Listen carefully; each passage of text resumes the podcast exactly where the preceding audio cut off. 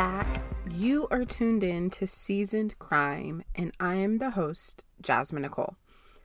I do this show weekly so I can bring you a story about a minority. I do all the hard work and the research so I can share with you a true crime event that you've probably never heard of. Or maybe you've heard the name, but it's very unlikely that you've heard all of the details of these stories. These are the ones that normally don't make the front page. Most of the time, these stories go untold, even though they deserve the recognition and acknowledgement that others get. So that's where I come in, and I'm here to give it to you. We have officially made it in 1 month of 2022. I always say January is the longest month of the year, and after that, everything just seems to fly by. So shout out to all of us because we're still here. Today's story has a lot going on, and I really don't have a lot going on in my life, so we're just going to go ahead and jump on into it. I am going to take you back to the 80s. The main crimes that I'm going to highlight in this story will span over 53 days. And during that short amount of time, this duo murdered 8, raped 7, kidnapped 3, and committed 14 robberies, all before getting caught. This duo was as different as night and day. One of them was a career criminal, and the other had never been in trouble before in their life. Today, I am going to tell you about Alton Coleman and his girlfriend, Debra Brown. Born in Waukegan, Illinois, on November 6, 1955, Alton entered this world in a messed up situation from birth. His mom was a sex worker who also worked a total of 3 jobs, so she had a lot going on all by herself, and she wasn't looking to be slowed down by a newborn baby at the time. So she decided to dispose of the baby. Literally dispose of, as in throw away. She threw newborn Alton into a trash can. But luckily his grandmother got him out and she ended up taking custody of him. I say luckily very loosely because yes, he could have died and that would have been tragic, but I mean, the situation with his grandmother wasn't that much better. According to a local minister who was involved with the family at birth, Robert Evans, the family was involved in some real messed up stuff.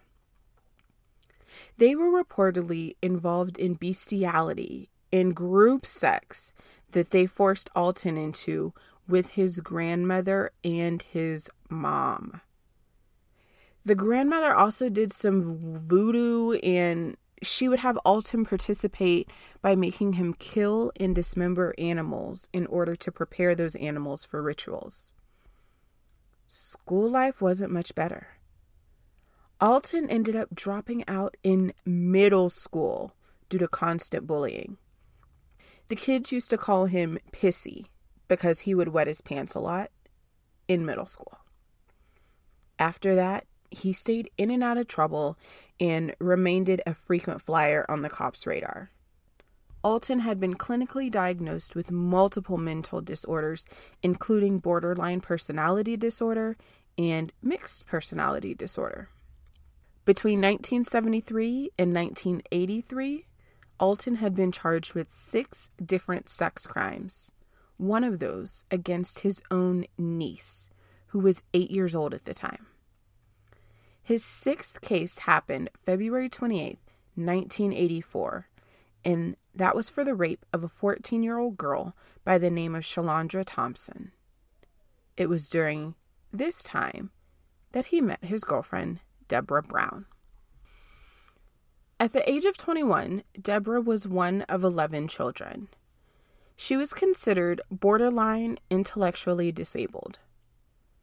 I'm not sure if that was the result of a head trauma that she had experienced as a child or if it was just something that she was born with. Debra had been diagnosed with borderline personality disorder as well. She had no criminal history at all up until this point in her life. She was actually engaged to someone else when she met Alton, but there was just something about Alton that had such a strong hold on her that she left her fiancé and the rest of her family to go and live with Alton. Alton was in the middle of facing the rape charges for Shalanda, and he believed that this one could actually stick. So, while he was out awaiting trial, instead of waiting around to find out if he would be charged with this or not, he decided to flee. And Debra, oh, she stood by her man on this. May 29th, 1984 was the start of their 53-day crime spree. They left Waukegan and went to Kenosha, Wisconsin. Alton was a charmer, and he used his charm to make friends with a woman named Juanita Wheat. I'm not sure on the full details, but I do know that he was able to somehow charm his way near Juanita's daughter, Vernita. Alton ended up abducting Vernita and took her back to his hometown of Waukegan. Vernita's decomposed body was found on June 19th in an abandoned building only 4 blocks away from Alton's grandmother's house. Vernita had been raped, and her official cause of death was ligature strangulation. This case was on the FBI radar immediately due to the fact that it crossed state lines. On May 31st, 2 days after Vernita's abduction, Alton made friends with Robert Carpenter in Waukegan. And again, I'm not sure how he was able to make friends this close, this fast, but it was truly a skill of his. He was able to get Robert to let him stay over, and when they got up in the morning, he asked Robert if he could use his car to go to the store, and Robert agreed. Alton? Well, he never returned. From this point, Debra now joins and becomes involved as part of his ruse. June of 1984, both Alton and Debra popped up in Gary, Indiana, and it was here where they encountered 2 young girls, 9-year-old Annie Hillard and 7-year-old Tamika Turks. It says that they were out running errands, and I will say at first thought, I thought maybe I misread it or something due to their age, but then it kind of clicked as I was going through that this was the 80s.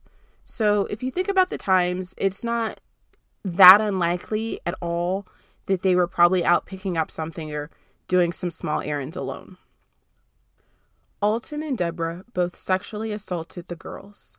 Then Alton stomped Tamika with his shoe and carried her off into some bushes, leaving her for dead. Annie was forced to perform oral sex on both Alton and Debra, and then she was raped. They thought Tamika was dead, but while they were assaulting Annie, they heard moaning coming from the bushes.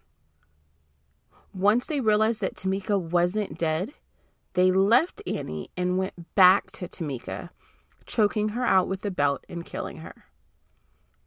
They ended up leaving, thinking that they had killed Annie as well. However, she was found alive by a passing motorist who got help for her. Tamika's partially decomposed body was found June 19th of 1984. The exact same day that Tamika's body was found, a woman by the name of Donna Williams went missing from Gary, Indiana. Alton and Debra had posed as a couple named Phil and Pam that were visiting from Boston. They used this ruse to befriend Donna, and they would end up raping and strangling her. On June 26, Donna's car was found in Detroit, and forensics were able to confirm that Alton's fingerprints were found in the car, and they also found a fake ID that Debra had used before. Donna's decomposed body was found on July 11th in Detroit, only about half a mile from where they located her car. The day before Donna's body was found, Alton and Debra had broken into the home of Mr. and Mrs. Palmer Jones in Dearborn Heights, Michigan. They were left alive in their home, but they had been severely beaten. The phone cord was ripped out of the wall so they couldn't call the cops, and Alton and Debra stole whatever money they found, along with the couple's vehicle. The next stop on their murder spree was Toledo, Ohio. On July 5th, they followed their normal plan and used a ruse to make friends with a lady named Virginia Temple. Virginia had multiple children, so her family got extremely worried after not hearing from her for a while. They called 911, and officers were sent to the home to do a welfare check. When they got to Virginia's place, the first thing they found were her children scared and alone. Upon further search of the home, they found Virginia and her 9-year-old daughter Rochelle, both strangled to death, and they were left in the crawlspace of the home. On the same day that this happened, Debra and Alton broke into the home of Frank and Dorothy Duvendeck. They were alive, but they were found bound at the hands and feet by electrical cords that were cut from inside the home. There was some jewelry and money missing, and their car was stolen. Dorothy's watch would later be found lying under the body of another victim. As if it hadn't already been an eventful day, they weren't finished yet. Still, on the same day, July 5th, they ended up in Dayton, Ohio that evening at the home of Reverend Millard Gay and his wife, Catherine. They charmed their way into the home and ended up staying for a few days. On July 9th, they went to a church service with the Gays, and after that service, the Gays dropped Alton and Debra off in downtown Cincinnati. In Cincinnati on July 12th, at the age of 15, Tonnie Storey goes missing. Her body was found 8 days after her disappearance. With her body, they found a bracelet that belonged to Virginia Temple. After this, the FBI had had enough, and they added Alton to the most wanted list as a special edition, the 11th person on their 10-person most wanted list. Alton was only the 10th person ever to get that distinguished titled position. And, you know, things don't stay quiet for too long with them. The next day, on July 13th, Alton and Debra were riding their bikes in Norwood, Ohio, around 9:30 a.m. Less than 3 hours later, they were driving away in a vehicle of Harry Walker. Harry was found unconscious along with his wife Marlene, who was raped and beaten to death. Harry would later testify that Alton and Debra showed up asking about the potential sale of a camper, but once Alton approached, instead of talking about the camper, he started beating him with a candlestick. The coroner would later say that Marlene was bludgeoned 20 to 25 times. They would also find shards of broken glass bottle in the living room, and the bottle had Alton's fingerprints on it. They found 2 bloody footprints made by 2 different pairs of shoes in the basement. When Alton and Debra had left the home, they left with money, jewelry, some shoes, and the Walker's vehicle, a red Plymouth. They also left behind the 2 bikes that they had been seen riding on earlier that day, as well as some clothing. A couple of days later, on July 15th, Alton and Debra kidnapped a college professor named Oline Carmichael, Jr. They got Oline in Williamsburg, Kentucky, and they put Oline in the trunk of his own vehicle and drove back to Ohio with him. The red Plymouth that they had stole from the Walkers was found abandoned in Kentucky. A couple of days after Oline was kidnapped, his vehicle was discovered abandoned in Dayton, Ohio. And not only was the vehicle found, but Oline was as well. He was still in the trunk of the vehicle, and he was alive. From here, Alton and Debra went back to the home of Reverend Gay and his wife. By this time, their faces were everywhere, so Reverend Gay knew exactly who Alton was when he showed up.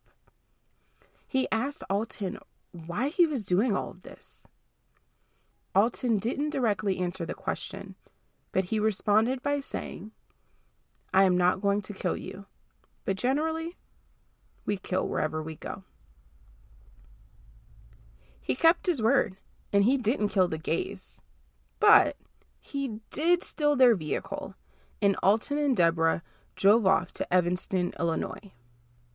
On the ride there, they ditched the gays' vehicle and ended up stealing the vehicle of 75-year-old Eugene Scott, who they killed in the process of obtaining his vehicle.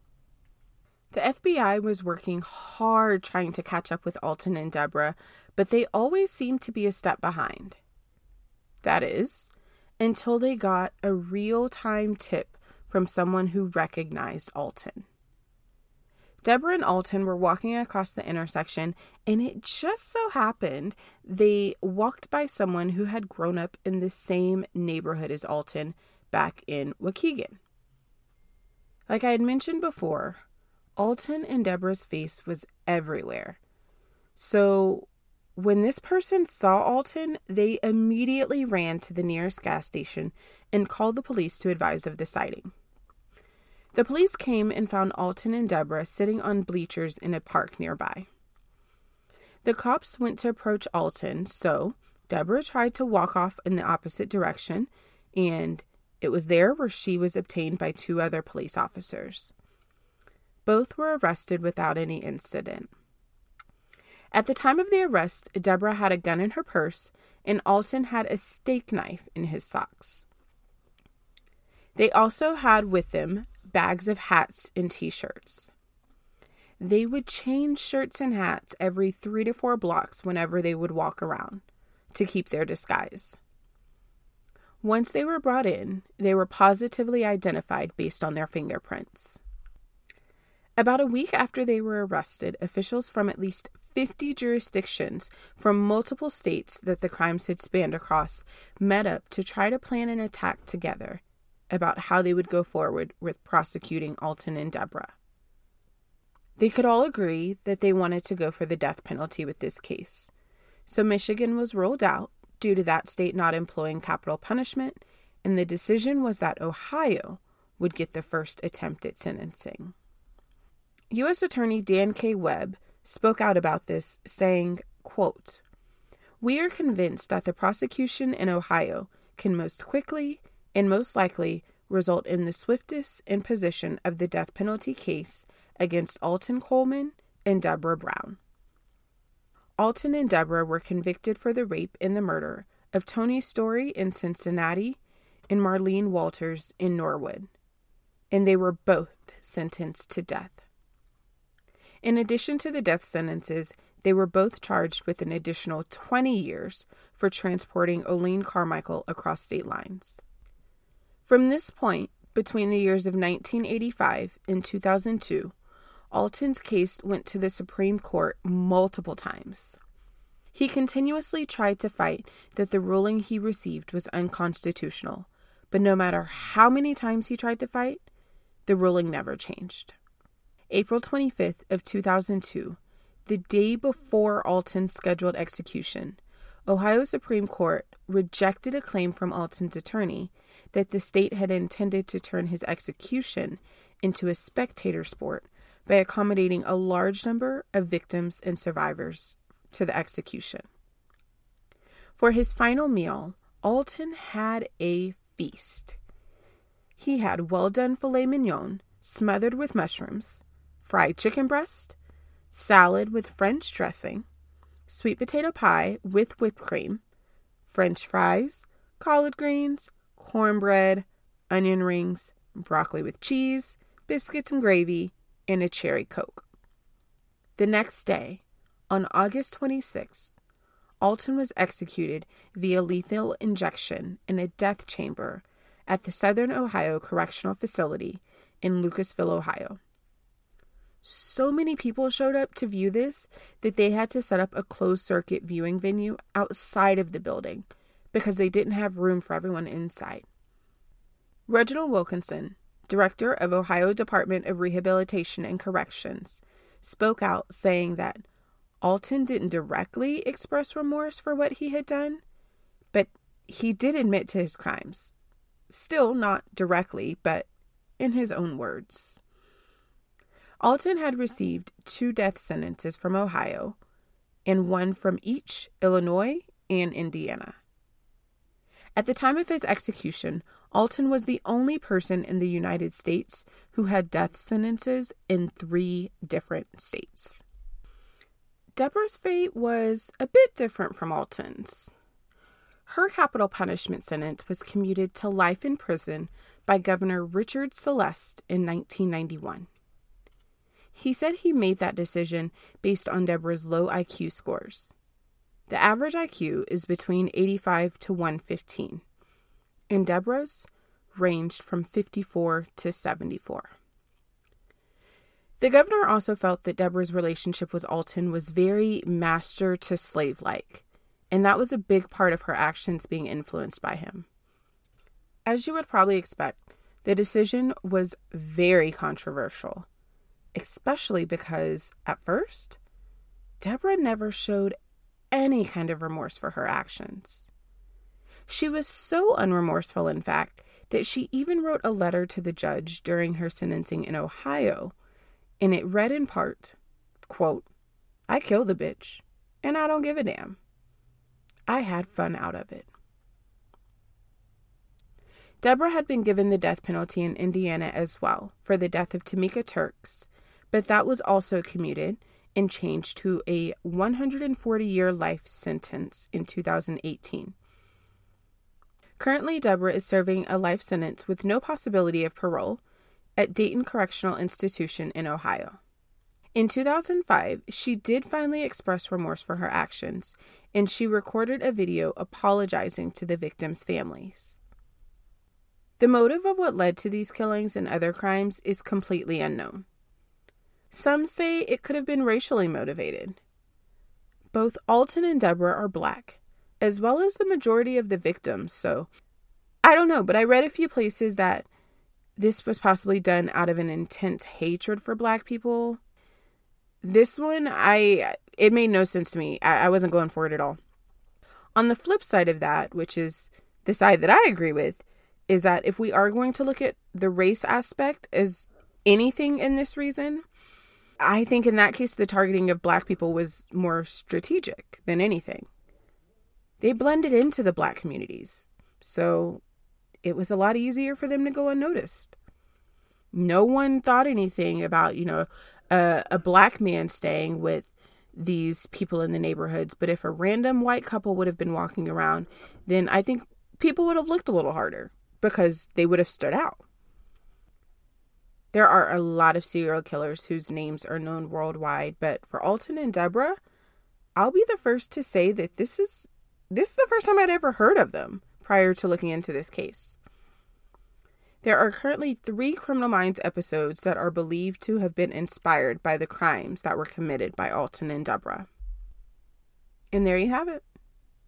Another episode of Seasoned Crime down and another minority highlighted.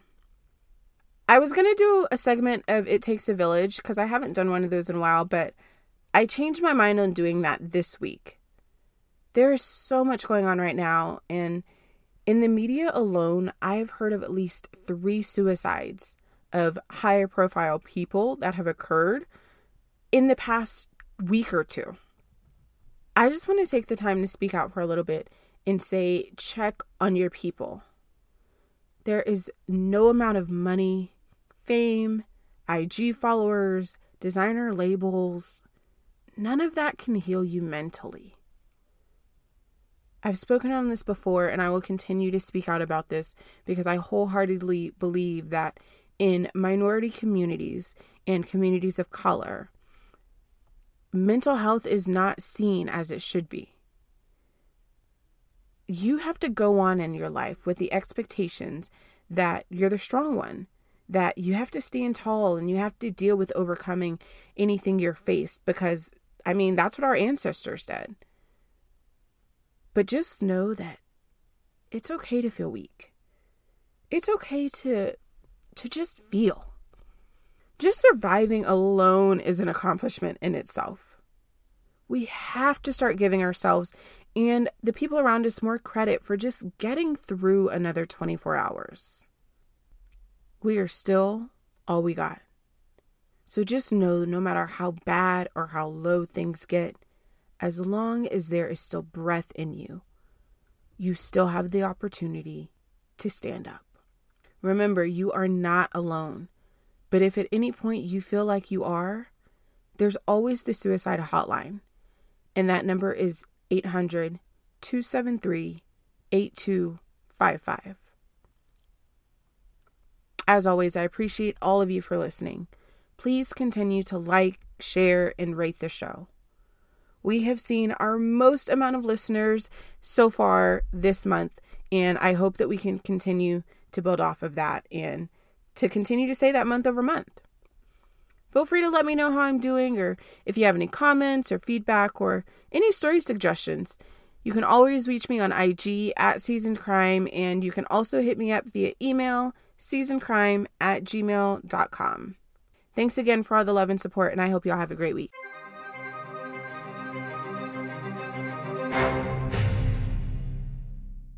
Thank you so much for listening to another episode of Seasoned Crime.